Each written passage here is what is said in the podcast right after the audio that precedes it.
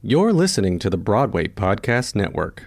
Step into the world of power, loyalty, and luck. I'm going to make him an offer he can't refuse. With family, cannolis, and spins mean everything. Now, you want to get mixed up in the family business. Introducing The Godfather at ChumbaCasino.com. Test your luck in the shadowy world of The Godfather slot. Someday, I will call upon you to do a service for me. Play The Godfather now at ChumbaCasino.com. Welcome to the family. No purchase necessary. VGW Group. Void where prohibited by law. 18 plus. Terms and conditions apply. Hello, it is Ryan, and I was on a flight the other day playing one of my favorite social spin slot games on ChumbaCasino.com. I looked over the person sitting next to me, and you know what they were doing? They were also playing Chumba Casino. Coincidence? I think not. Everybody's loving having fun with it. Chumba Casino is home to hundreds of casino-style games that you can play for free anytime, anywhere even at 30,000 feet. So sign up now at ChumbaCasino.com to claim your free welcome bonus. That's ChumbaCasino.com and live the Chumba life. No purchase necessary. VGW. Void prohibited by law. See terms and conditions. 18 plus. Hi, and welcome to The Compass, the podcast documenting the struggles of life as an artist. I'm Leah Walsh. My guest today is Erica Badgeley. She is a dancer who I met through my dear friend Jenna Pollock, who was on episode 46. Erica has recently come back to the States after studying and dancing in Europe, and she was kind enough to share some of her experiences and challenges in doing that. We recorded this interview over Skype since she's at home in Seattle right now. Erica sent me a few thoughts after we had recorded, so I just wanted to include those here.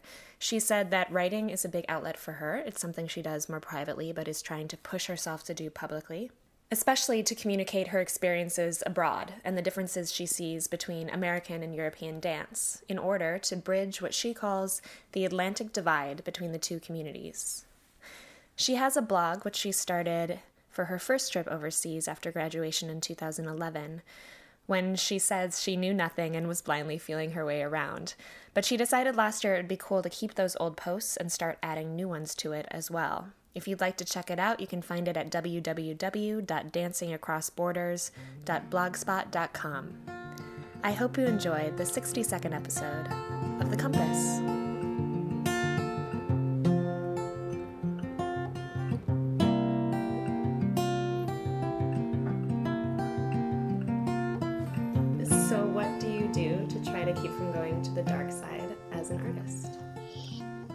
That's a great question. Um, because I think right now I kind of am on the dark side. Um, I just got back from Europe and uh, my visa expired sort of unexpectedly, and I had to deal with that. So um, uh, my life kind of got the brakes put on it, and um, yeah. So right now I'm living in the dark side and just letting myself live there, letting myself question everything and see if this is what I really want to do because I think that's what the dark side is is when you say am I really supposed to be doing this?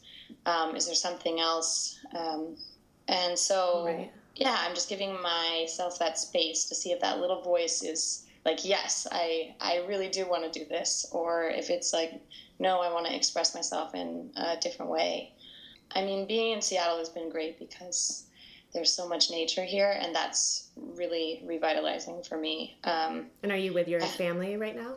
Yeah, I'm, I'm very lucky to have a very supportive family and that lives in a beautiful place. And I've always been going to the mountains since I was a kid, so it's like something I can't really do without. Um, and that was hard living in a city like Brussels, where I just was. Um, I was in Salzburg before, which is like a small town and nestled in the foothills of the Alps and very beautiful. So I was also in school most of that time. I had a friend group and everything. So it made life easier to deal with difficulties. Um, but yeah, so for me, when the dark side comes, if I can even just find sort of a shaft of sunlight on the street, if I'm in a city with no trees and I just can sit there and drink my kombucha or whatever it is. And you know just uh, take a moment to remember the natural world that i'm from. It sounds really hippie but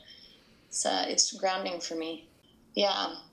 I think previous times in the dark side when i feel it creeping up or just had a small setback or failure i um, sort of push through and almost rush forward to say, okay, what's the next thing that I can do?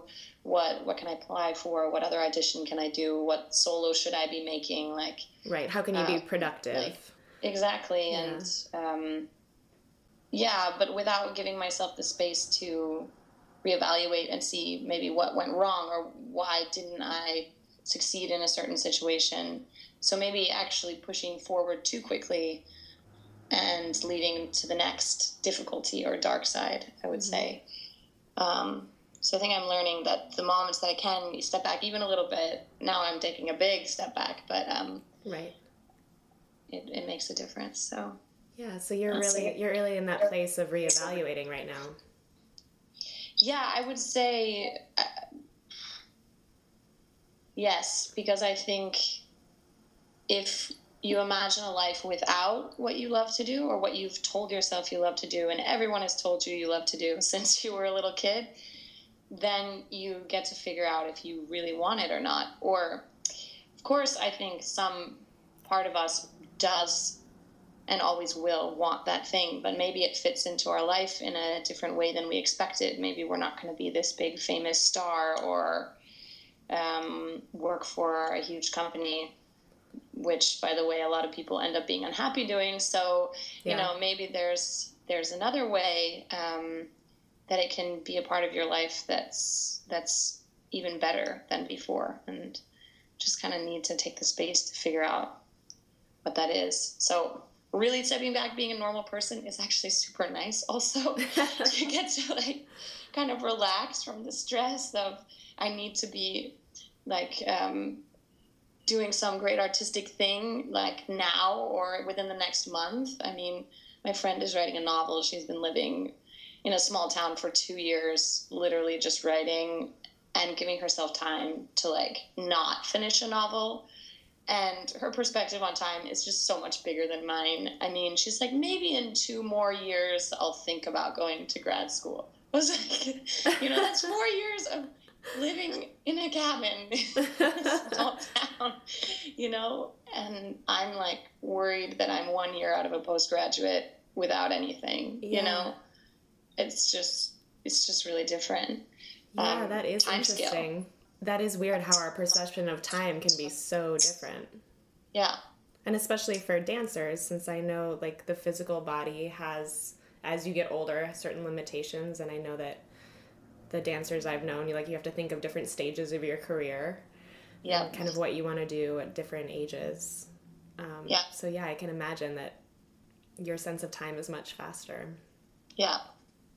The pressure's on, but at the same time, I found that people love experience. If you're over 30, people in some ways actually really prefer it. I went to Europe when I was 21 for the first time. Like, full of optimism and auditioning around, and people were like, "You're 21. You're so young. Like, calm down."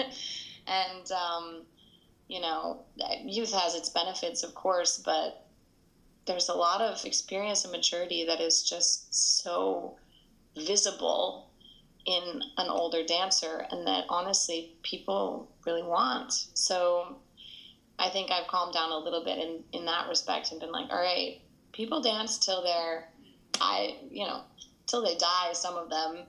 I mean, I know there's a lot of examples of that. I, I made a mistake the other day of meeting, I don't know how old she is, but um, a more senior dancer who has kind of gray hair. And I was like, you know, how was it back in your heyday? And she's like, I'm still in my heyday. I'm still dancing, performing, teaching, choreographing, traveling around the world. And I said, "Oh my gosh!" I'm so embarrassed that I said that. I just wanted to know what it was like before I was born. But uh, right. The, the, her point was that that's a great. Yeah, point. you can you can still do this for a really long time, actually. And the idea that you can only do it when you're young is is making you rush unnecessarily, maybe. Do you um, think, from your experiences, that that appreciation of maturity is something that's different in Europe as opposed to the United States? Hmm, it's a good question. Um, probably a little bit, yes. I mean, there's a major stylistic difference in dance. Um, uh, here we prioritize young athletic bodies that can do make beautiful lines and um, over there they're a little bit more into the natural human look i mean it really varies in the bigger companies it's kind of the same as here um, but in the more um, independent scene i would say that definitely uh, people don't really care about this this perfect god like um, being on stage. They just want someone who's really genuine. So you can have almost no dance experience and they love you. That's actually really frustrating because it seems like the less dance training you have, the better you can do over there because the more unique you are and the more you sort of searched for your own style. Um, and I mean, I've fallen into a more, mm, how do I say, I don't know, a different scene than people from, say, Juilliard who are going to Europe maybe end up in. Um, but it's a really big scene there, whereas it, with with styles that just don't end up in America for whatever reason, and that's why I decided to go over there. It's more acrobatic and um, mm, raw, animalistic, theatrical, all of the above, and yeah, I felt like there was more possibility to be myself maybe over there. Um, instead of having to fit into this sort of machine that um, machine dancer that a lot of um, companies here seem to desire.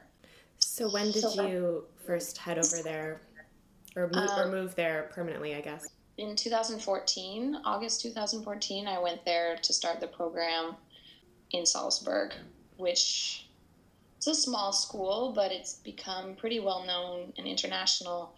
Um, started by actually a Merce Cunningham dancer, ironically, who fell in love with a German man. Germany's just across the border from Austria. And, you know, through a series of life events, ended up making a school, and now it's pretty cutting edge, looks nothing like Cunningham anymore. Um, it's really up to date with what's happening in Europe, which is super cool. Um, Salzburg Experimental Academy of Dance is the name. And I went there kind of because I just wanted a visa because I uh, it was a company year, so I was going to meet some up and coming choreographers, make work with them, tour it around. Um, so it was a way to make connections as well and get introduced to the scene. And yeah, it definitely did all of those things on some level. Um, How long was the program?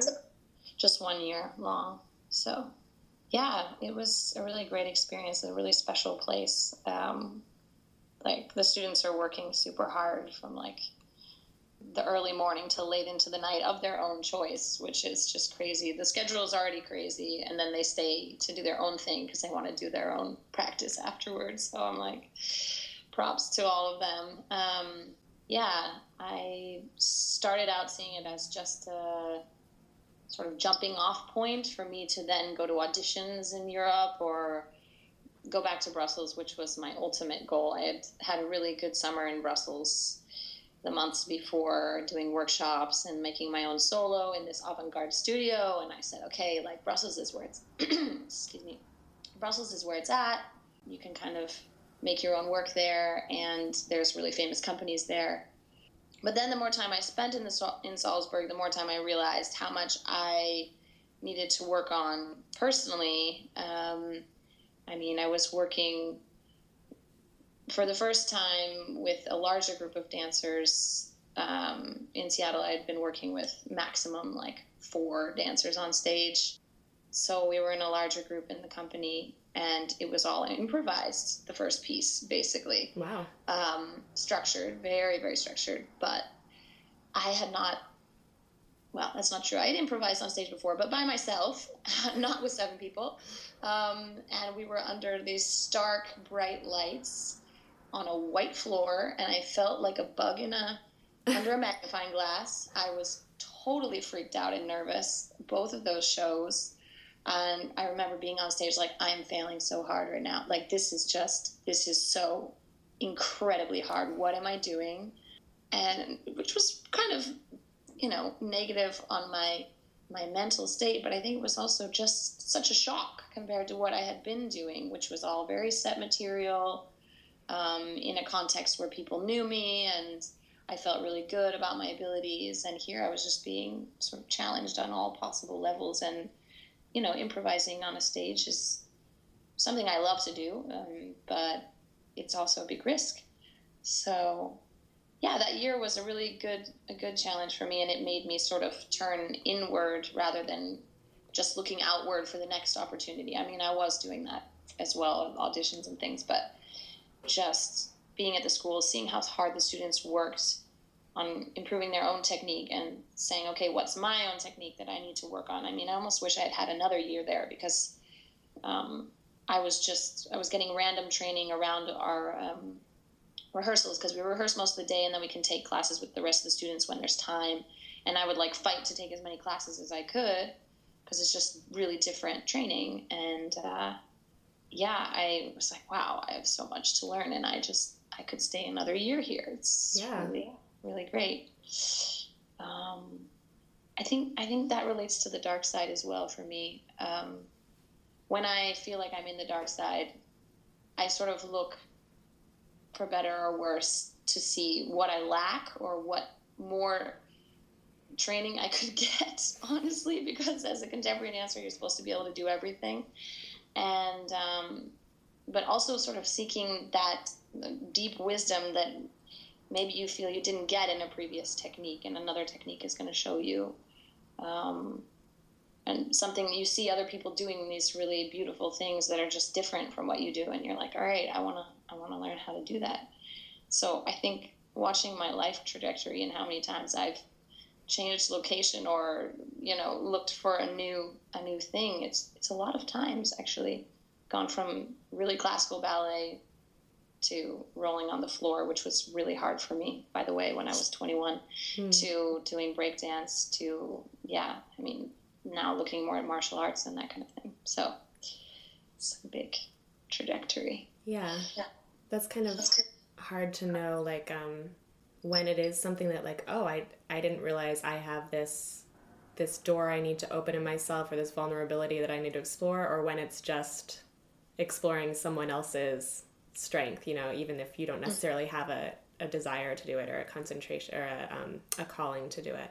Right. It's like both at the same time. Totally. Yeah yeah i know what you mean. When you got out of the program, how did you end up feeling? Were you really back in the groove of being like, okay, I want to go out and audition and find these opportunities, kind of like when you had moved there, or were you like, okay, I need I need some reflection and I want to keep learning? Um, yeah, it's a good question. The the program didn't really end for me in a way because we the company sort of kept touring a little bit into the next fall, and then we also the, the, the first year company, three of us were invited to join the next year, but as professionals, because now we had graduated, oh. for um, a professional project um, that, yeah, so we were basically hired onto this project, but it included the new students for the next year's company. So. But they had full time, in, like employed dancers as well. Yeah, yeah, we that was us three. um, well, so it exciting. was it was a really nice cushion to leaving school because I could stay in Salzburg and I could still train at the school as part of our payment, kind of, and then have this project with um, some choreographers from Brussels, actually, conveniently. Um, and so that was six months straight out of school that were really nice because there was less pressure of school, but still the same support system and people. And Salzburg is beautiful in the fall. It's really gorgeous. Um, so, I mean, yes, auditions were on my mind. It's not really the season then so much um, as part of the thing.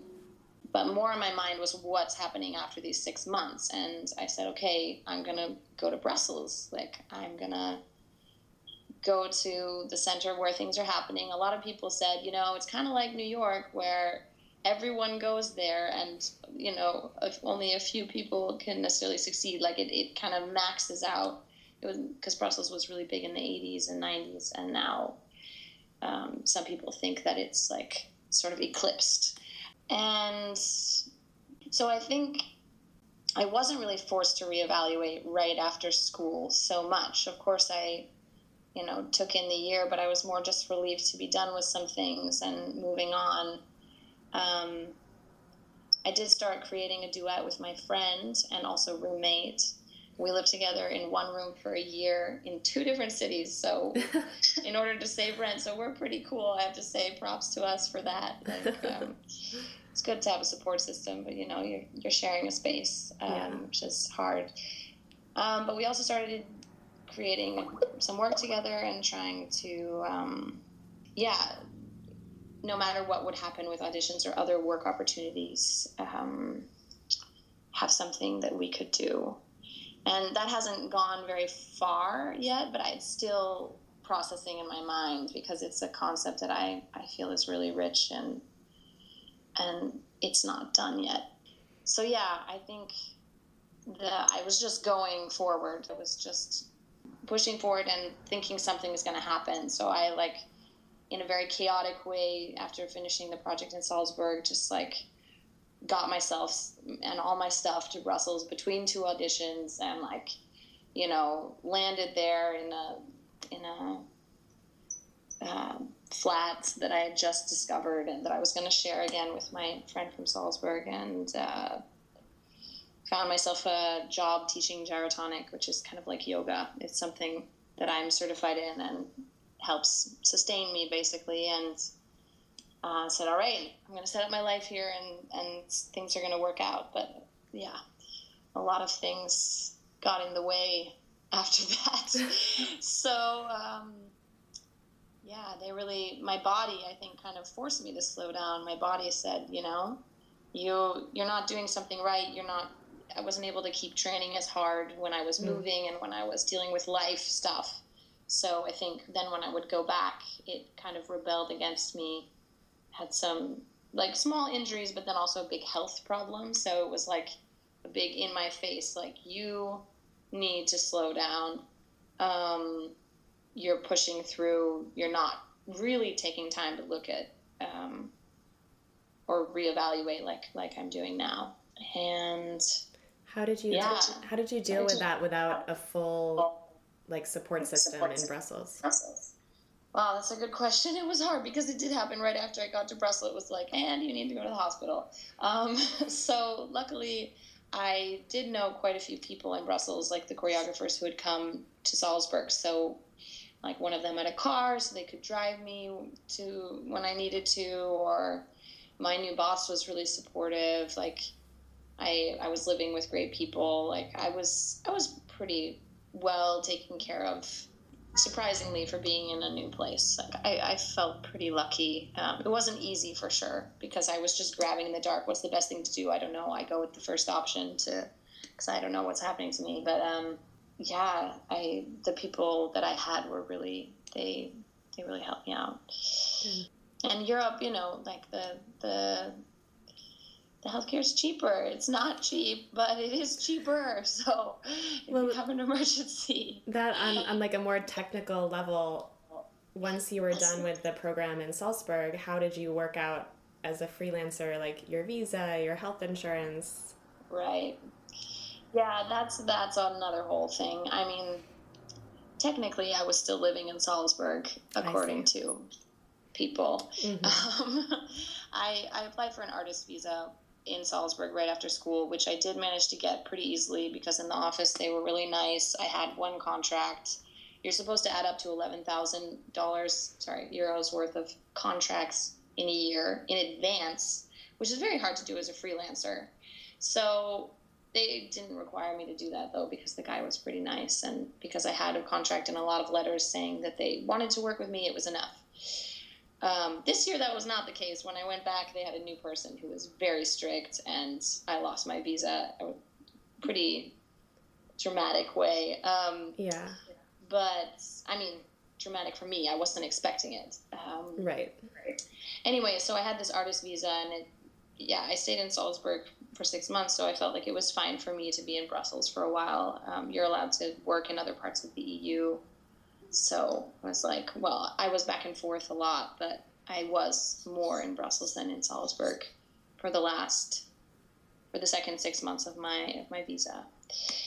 So that was also a little difficult because you you know all your paperwork's going to a house in in Salzburg and then you need to have your friend send you a copy of it in Brussels and you feel a little you know I wanted to switch to the Brussels visa I really did because I said I don't feel you know good about this also like I'm coming internationally and I say I'm based out of Austria, and I was, but now I'm like changing my life plan. So I'm sort of trying out another place in Europe. Right. You know, that's that's not the place that's officially my residence, and I mean, it wasn't illegal, but it was, you know, a little uncomfortable for me personally. Yeah, you don't um, you don't want to feel worried all the time. Exactly, exactly. You feel yeah. like you're not, you don't belong in the place where you're currently living, and that's you know, most people or some people are really fine with that, but I like to kind of follow the rules. so, um, yeah, and I, I could have started working on the Brussels visa sooner, but I just, I had a project I thought in Austria in August. And so I said, all right, you know, I'll keep, I'll try to get my Austrian visa for another year. Also, the tax system is better. So, like, wherever I work, it's better to have myself based in Austria because Belgium, the tax system, and the bureaucracy and the three languages make it one of the worst places to deal with visas or taxes or anything in Europe. But uh, so I was going to try to keep my Austrian visa, but uh, yeah, it was just impossible. It was interesting moving to Brussels and then having to, for the first time, deal with my Austrian health insurance, but in Brussels, which is not so fluid as you might think. Um, it's not just like I have a card I can use everywhere. Um, but it, it did it did work out okay. So, if you were to go back now, do you think you would go to Brussels or would you try it out a different city? Yeah, that's part of the reevaluation. yeah, Brussels was not the easiest. Um, like also the weather surprised me that it really it was not nice for me, and the pollution, um, and feeling there is nature around. Like I just have to take a train to it. So, um, and if you don't have time, you don't do that. I think it's great when you have time to train, and but when you don't, and you're just mm, trying to survive, making money, um, it's it becomes more difficult um, and less inspiring. When I was first there, it was sunny. I was just like taking workshops the whole day, working on my own stuff, not working. And that's really different than when you're working yeah. somewhere. Um, I guess that can be true of anywhere, but especially if you realize the actual city environment is not your favorite, you're like, all right, well, if I'm going to be working this hard, maybe I should do it somewhere that's beautiful or that, that feeds me in another way. At the same time, I have a lot of friends there.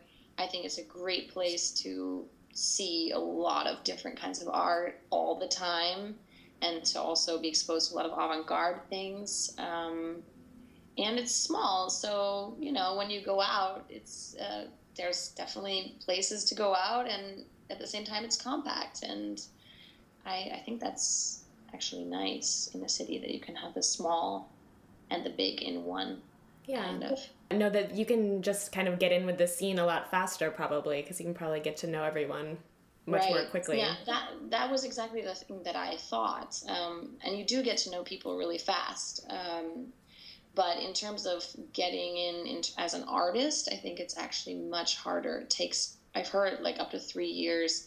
I mean, it's also pretty dominated by the school there that is called Parts. Um, it's mm. the Rosas danst Rosas school. Um, so all of their graduates pretty much stick around and they're like they already have a big network. People know them. People know the schools so that helps a lot. I'm not saying their lives are easy either but you know it does help. Um, so people can end up knowing who you are but breaking in in terms of getting a residency or getting all of these kind of things getting funding it's really really hard actually so I actually started because of that to try to make an artist commons with some other people. Um, there was a studio that was going under, and uh, the guy who was running it was like, all right, I want to do this with some other people and try to make sort of a cooperative situation. So after my Austrian visa expired and I was on a tourist visa officially, not working, I said, all right, I'm ready. I'll throw myself into this. This sounds good. Um, supports what I want, which is an ability to make and present my own work, no matter if someone knows me or not, um, in a city that's where a lots happening. So, yeah, I spent three months kind of trying to make that happen, um, which was a cool experience. It was definitely hard. Running a studio is really hard. It's a lot of administration. It's a lot of computer work. Um, and I found myself doing less and less in the studio as a result of all of that. I mean, also the building needed work, and there's all the like logistic things that you don't want to deal with. Right. Um, right. But yeah, it was uh, it was a good effort, let's say. Um, and I left in the middle of it because I had to come back to the U.S. Uh, but I think they're still going. If they let the space go, they'll keep going as a group. I think so. We'll we'll find a way somehow. But have you kept in touch with a lot of your friends from Europe while you've been home?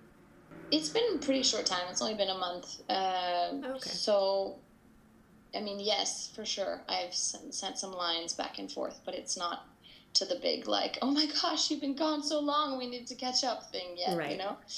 Um, but I still, I really feel them there, and I feel them rooting for me, which is really nice. I have to say, um, it's it's one of those things where you you know people are there for you whether you talk or not, and or maybe they'll just be a little comment on a photo on Facebook like I miss you or whatever that comes comes up often enough that you're like, all right, it's not like I've disappeared off the face of the earth for for people. Um, and I think that's one of the most beautiful things about being over there. I have to say that I wasn't necessarily expecting was just how many friends and how many great people that I met and how many cultures I got to know on a deep level that I wasn't, I just didn't know, I wasn't expecting. Um, people operate really differently from different places. And maybe that's obvious, uh, but when you spend more than a year with those kind of people, you start to really get them in another way, and um, they show you they show you something else. Um, and some of those, yeah, those people are really they, they're just really fun and beautiful people. I'm so happy to have them in my life. Um, and I think no matter what, that will that will stay with me. Um, no matter what I decide to do next or do with my life, and you know, you never know. Maybe that becomes the next thing that you do. It's your friendships that come out of school. If there's nothing else that you get, it's yeah. that. And you never know what that is going to build, which um, that's true. Is a pretty cool thing. Um, that's stronger than just going to a bunch of auditions or applying for something on your own. So, mm. yeah, I'm I'm really really happy about that. Can I ask uh, how many languages you spoke when you went over there, and how many you speak now, and how you dealt with the different language barriers? I know as a dancer, you already have that that language to communicate in, but well, most people don't understand that language, so yeah, most people are like, oh, I, I think I get that language. um, I spoke Spanish going over there, not fluently, but definitely well enough to get by. The thing is, as a dancer, you're in an international context, so you're almost always speaking English. So I would like to say that I learned European English going over there. I came back with an accent. I still say things weirdly sometimes in like the wrong order or mm-hmm. this instead of that, whatever. Um, yeah, but most people also want to practice their English with you. So as much as I would want to practice my Spanish, because there's a lot of Spanish speaking people in the dance world, uh, they mostly want to speak English with me. so, but my Spanish did improve, I would say. Um, I did not really learn German because you're just in school all day. I went committed to learning some German and I just hated the language at 1st mm-hmm. um, but I actually left really liking it because you get used to hearing it every day, just in, you know, not in classes, but in the grocery store or wherever. I made some Austrian friends. outside of school. I, yeah, I just started to fall in love with parts of the culture, and the language became sort of comforting to me in a weird way. Even though people think German's ugly, I actually think it's quite beautiful. Um, and I, I want to learn it. I, I faked my way through some conversations pretty well. I'm, proud of myself about that because it's just English in the wrong order with a different, you know, slightly different words in, in a German way. It sounds kind of like Shakespeare to me, quite honestly. Um, and then, yeah, there's the French that I should probably be learning, but I just, you know, I was like, all right, too many languages. I can't learn them that fast, you know. Um, I also improvise my French when needed, when teaching, mm. which is, you know, ballet gives you some verbs that you can work with. Plie, tendu, fondu. You just learn arm, leg, and head, spine, and you yeah. kind of can guide people pretty well. Yeah. When did you um, When did you get involved with uh, gyrotonics and getting certified for that? That was a long time ago. Yeah. That um, started back in San Francisco at the school that uh, your friend Jenna and I went to, I was, you know, we get certified or on the way to certification as part of the LINES Ballet program, which is pretty cool. Um, I was, um, I did a bit more than other people in my first two years because I had a, a small injury that took me out. So I was doing a lot of gyro instead of uh, dancing, and I actually just improved my dancing when I came back extremely. And so I was like, all right, there's something to this. Um, so I went for the certification after, and I've been certified since like a long time, since 2010. Um, so yeah, it's supported me pretty much like whenever I am not making anything dancing, which is most of the time. that's great that you have a, a, a day job or a, a, talent that you can use that's still connected to your work. Yeah, that's that's really cool. I have that's to great. say. It's um I mean, sometimes it's exhausting because people come and they just want you to lead them. Like they're people that are super high powered normally, or they're like, you know, they have got their their day job where they got to tell people what to do, or and they come to you like beautiful children almost, and they just want to be carried in your hands and carried into healing and happiness. It's you know, it's kind of beautiful to see adults become vulnerable like that, you know. And I'm like, I'm so much younger, like and you trust me and i mean you should but it's it's it's really amazing um, experience actually helping people mm. that way. That's definitely a part of my career that i'm sure will get bigger and maybe eventually take over if i um, need to go another way. But right now i'm not ready to just do that. I think i would it's it's also exhausting and sometimes you feel like well where where's my creative outlet in this? I mean, you can get creative with right. how you teach people and how you um, like think of different ways to access their system to change uh, movement patterns, but uh, like in terms of a creative outlet, it's not it's not quite the same as arts or expressing yourself through dancing. Um, yeah, but it's been really good to have for sure. How has your family taken to you being an artist your whole life? Like your choice to be an artist as a career? Well, they've been really supportive, and actually, they've always encouraged me to do it. Um, I mean, there was a point, like I said, back when I was in school, that I considered, you know, I, I had the injury back in university, and I said, all right, maybe this is a moment that I should go do something else. I also have kind of a science mind on my shoulders as well. It's kind of battles my artist mind sometimes. So I said, all right, maybe I should just divert and go some totally other direction. And they actually were like, you know, you should probably keep doing this art thing. Like, we think you're an artist. You're the zaniest, weirdest one in the family. Like, you got to deal with that. You know, you we don't think you'll be happy doing something else. Which, I mean, I think they're realizing that I, I, I can also be good in, in but um, in some ways, they were almost too encouraging. I would say, like they they really said go for it, and um, but I think whatever I decided to do, they would they would support it. It's just that they saw the performer in me was there, and they were like, you know, don't don't give up on that right away, and yeah, so I'm I'm really lucky in how and having a family that's got my back in a lot of ways. Um, Do you have any I- other creatively minded members of your family? Um, I mean, in their own ways, but they're all pretty much scientists and engineers and stuff. So, I mean, my grandfather was an architect. That's kind of like the closest we've Yeah. gotten. Um, but I, I mean, they they have for sure artistic or creative sides to them. But in terms of career choices and like where their interest goes, it's really a lot more analytical. So that's for sure a part of me that you know influences my perception of what I do actually, um, and how it fits into the world in a larger sense. Uh, and how I can relate to people who are not artists because my family is just not artists, and I want them to be connected because when they like something or they feel affected by something, they don't have to like it, but if they get really affected, I I love that, and that's why I'm doing what I do. So Right. actually being able to access those people or build the bridge between um, between artists and normal people that's the point of art in my opinion i'm not into being abstract or um, cha- i mean challenge people yes but touch them is much more important Yeah, and you, you don't want to be performing only for other artists.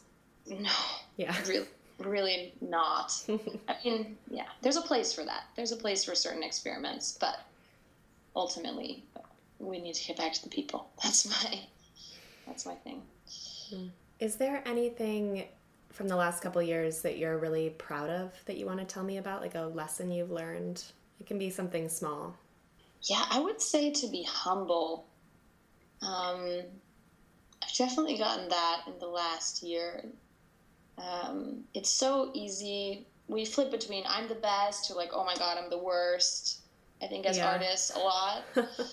um, and we end up in situations where we just have more training or somehow are the top of the heap, and other situations where we're like in the middle or the bottom. And I think it just shouldn't matter where you are in relation to other people. It shouldn't influence um, your perception of yourself. And I think that's really, really hard because we all want to get better and improve. So when we see something that's really good, we want to like be as good as that. Uh, but it's also if you feel like superior or you feel that you like how could that person go in and quit or decide or make a decision that um, I don't know, or not train enough or something. And then when life happens to you and you say, ah, that's how, that's how they could end up stopping, or that's how they could end up changing courses. You say, you know, what we do is hard, and um, the the only competition is really with yourself. So be humble.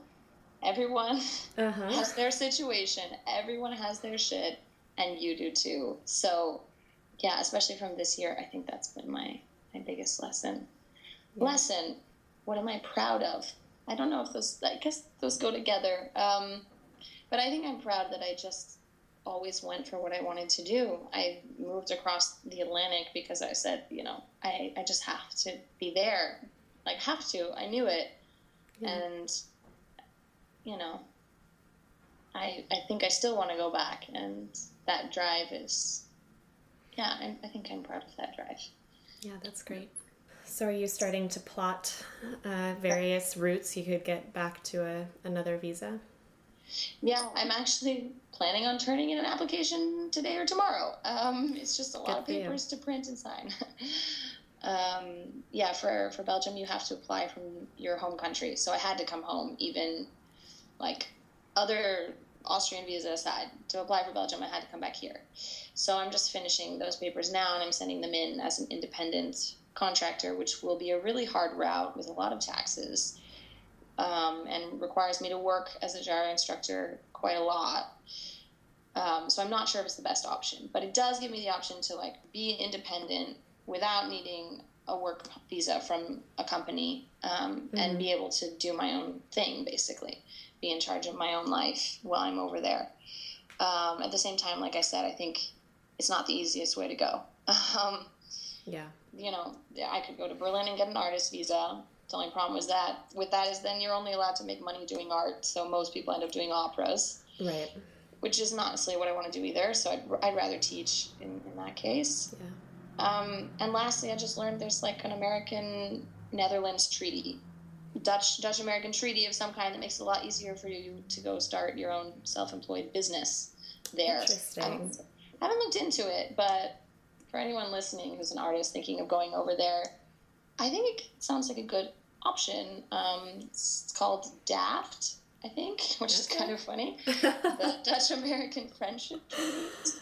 And yeah, you do need to put down like 5,000 euros, which is a lot, but you just put that down in front and say, look, I have this to start my business. And then you kind of show up and they don't ask you to prove that you're going to benefit the region, which most visas will ask you to prove how you are beneficial and why they should take you, which is been very interesting to write why I'm why I'm going to help out Belgium. But um, anyway, so I, I, have sort of a let's say a three pronged approach at this moment. Gotcha. Um, yeah, people talk about getting married, but I think that's you know that's a drastic step. a drastic step. I mean, I did get five marriage proposals around the election. Just just as a funny side note, um, who wanted like oh, who wanted to, to come to. America? Like, yeah, let's get married. You know. Oh, to help you. Good. I was gonna say, who would want to come here with Trump no, getting elected? No, no, no.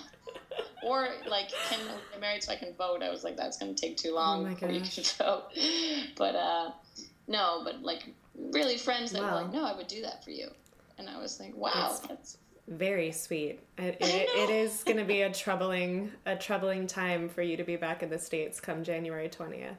Yeah, I think it is. I'm I'm interested to see what happens because I think maybe it will cause us to fight back in a way that we we wouldn't realize we had to actually. Like yeah. there are a lot of things we need to fight for, so now it just makes it obvious. Maybe that's, that's a good thing. How are you keeping in shape while you're at home? I'm always curious how dancers can afford to like do classes and like keep at the high the high level you need to be at?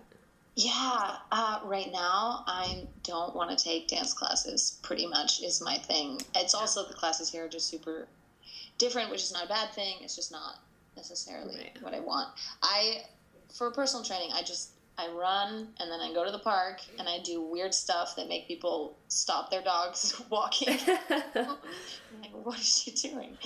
Um, which I find super liberating. I love being outside and doing it in my sneakers. I'm like, it's kind of like more of the breakdancer way. I would not claim to be a breaker at all, but um, I, there's something really liberating about that and not needing a studio. In fact, a studio sometimes makes you go introverted and think too much and not really just work. Um, I can also do gyro to stay in shape, and I've been my money is going more towards um, taking martial arts classes now. I think because I think there's so much power that you can get from yeah um, yeah the strengthening and just also self defense is nice aspect of it. Mm-hmm. Um, but from your center that I think could influence dancing in a lot of ways. I've taken so many dance classes in my life. I'm kind of like, you know what? I don't need yeah. to always be doing those steps. I yeah, I've had that mentality for a while now. So whenever I do go back to, for example, a ballet class, it is harder than it used to be. I will admit that it's finally harder. I mean, it, I have to say I took off ballet off and on for three years. Like I would go away for like long periods and come back, and it was totally fine. So I said, all right, I'm fine. But I think after the three years, now it's finally hard, um, which is a good reminder. And I, you know, the skills are still there so they just need a little bit of work to get them back. Yeah. Um, but yeah, I think we can be pretty independent. If we don't need a studio, we don't need classes. We can teach ourselves. It's just we're sort of like trained to think. Yeah, we do. I mean, it also takes self discipline, which I struggle with sometimes. Does, I will say to, to, make yourself run farther or to do the next set of push ups or whatever it is. Like, mm-hmm. it's it's not easy two more questions, and then okay. I, will let you go because I've held you for a long time. If you are like in the dark place and having a day where you're feeling uninspired and such, um, are there any concrete things that you reach for again and again as this siren goes by my window? Um, well, like like a, that was happening a lot. The sirens. like a a book or a specific place you go or music you listen to or whatever? Hmm, that's a really good question. I really like to read things written by artists.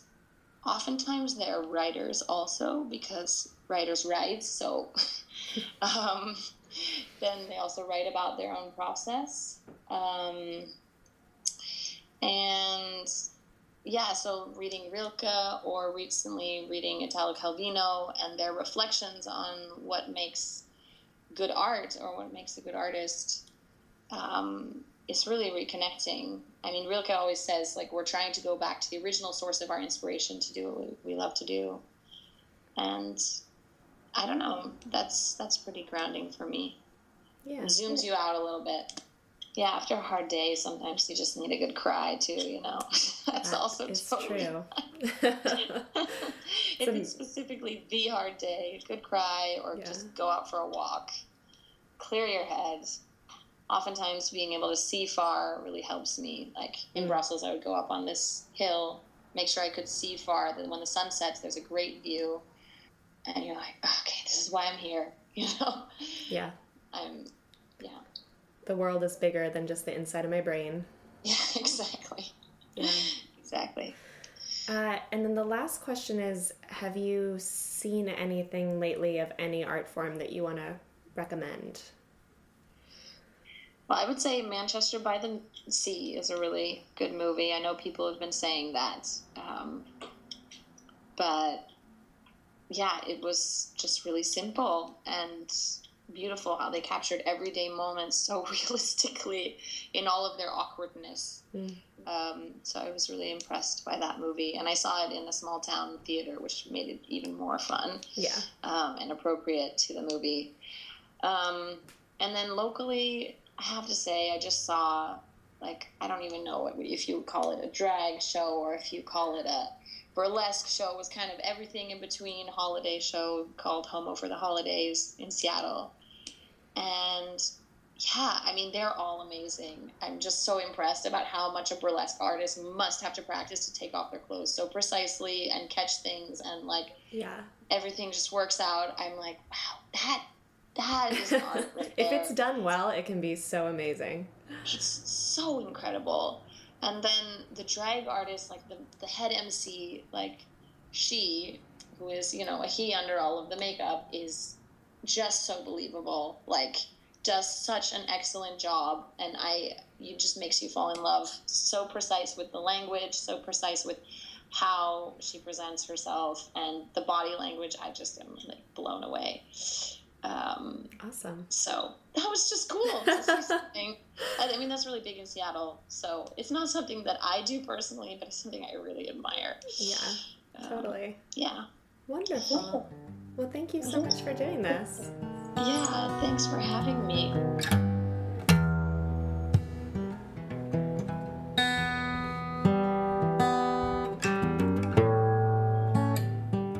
Listening to the Compass Podcast. I'm Leah Walsh. More episodes are coming soon. Please look for us on Facebook and iTunes.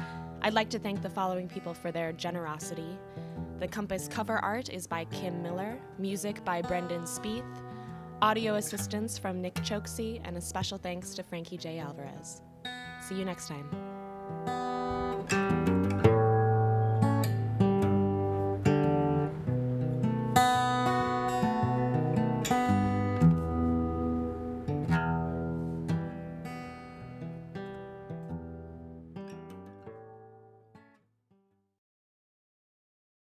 Hey, it's Leslie Odom Jr. here on the Broadway Podcast Network to tell you about the Rise Theater Directory, a program of Maestro Music. Rise is a national online resource designed to connect and empower backstage and administrative and creative theater professionals from underrepresented backgrounds.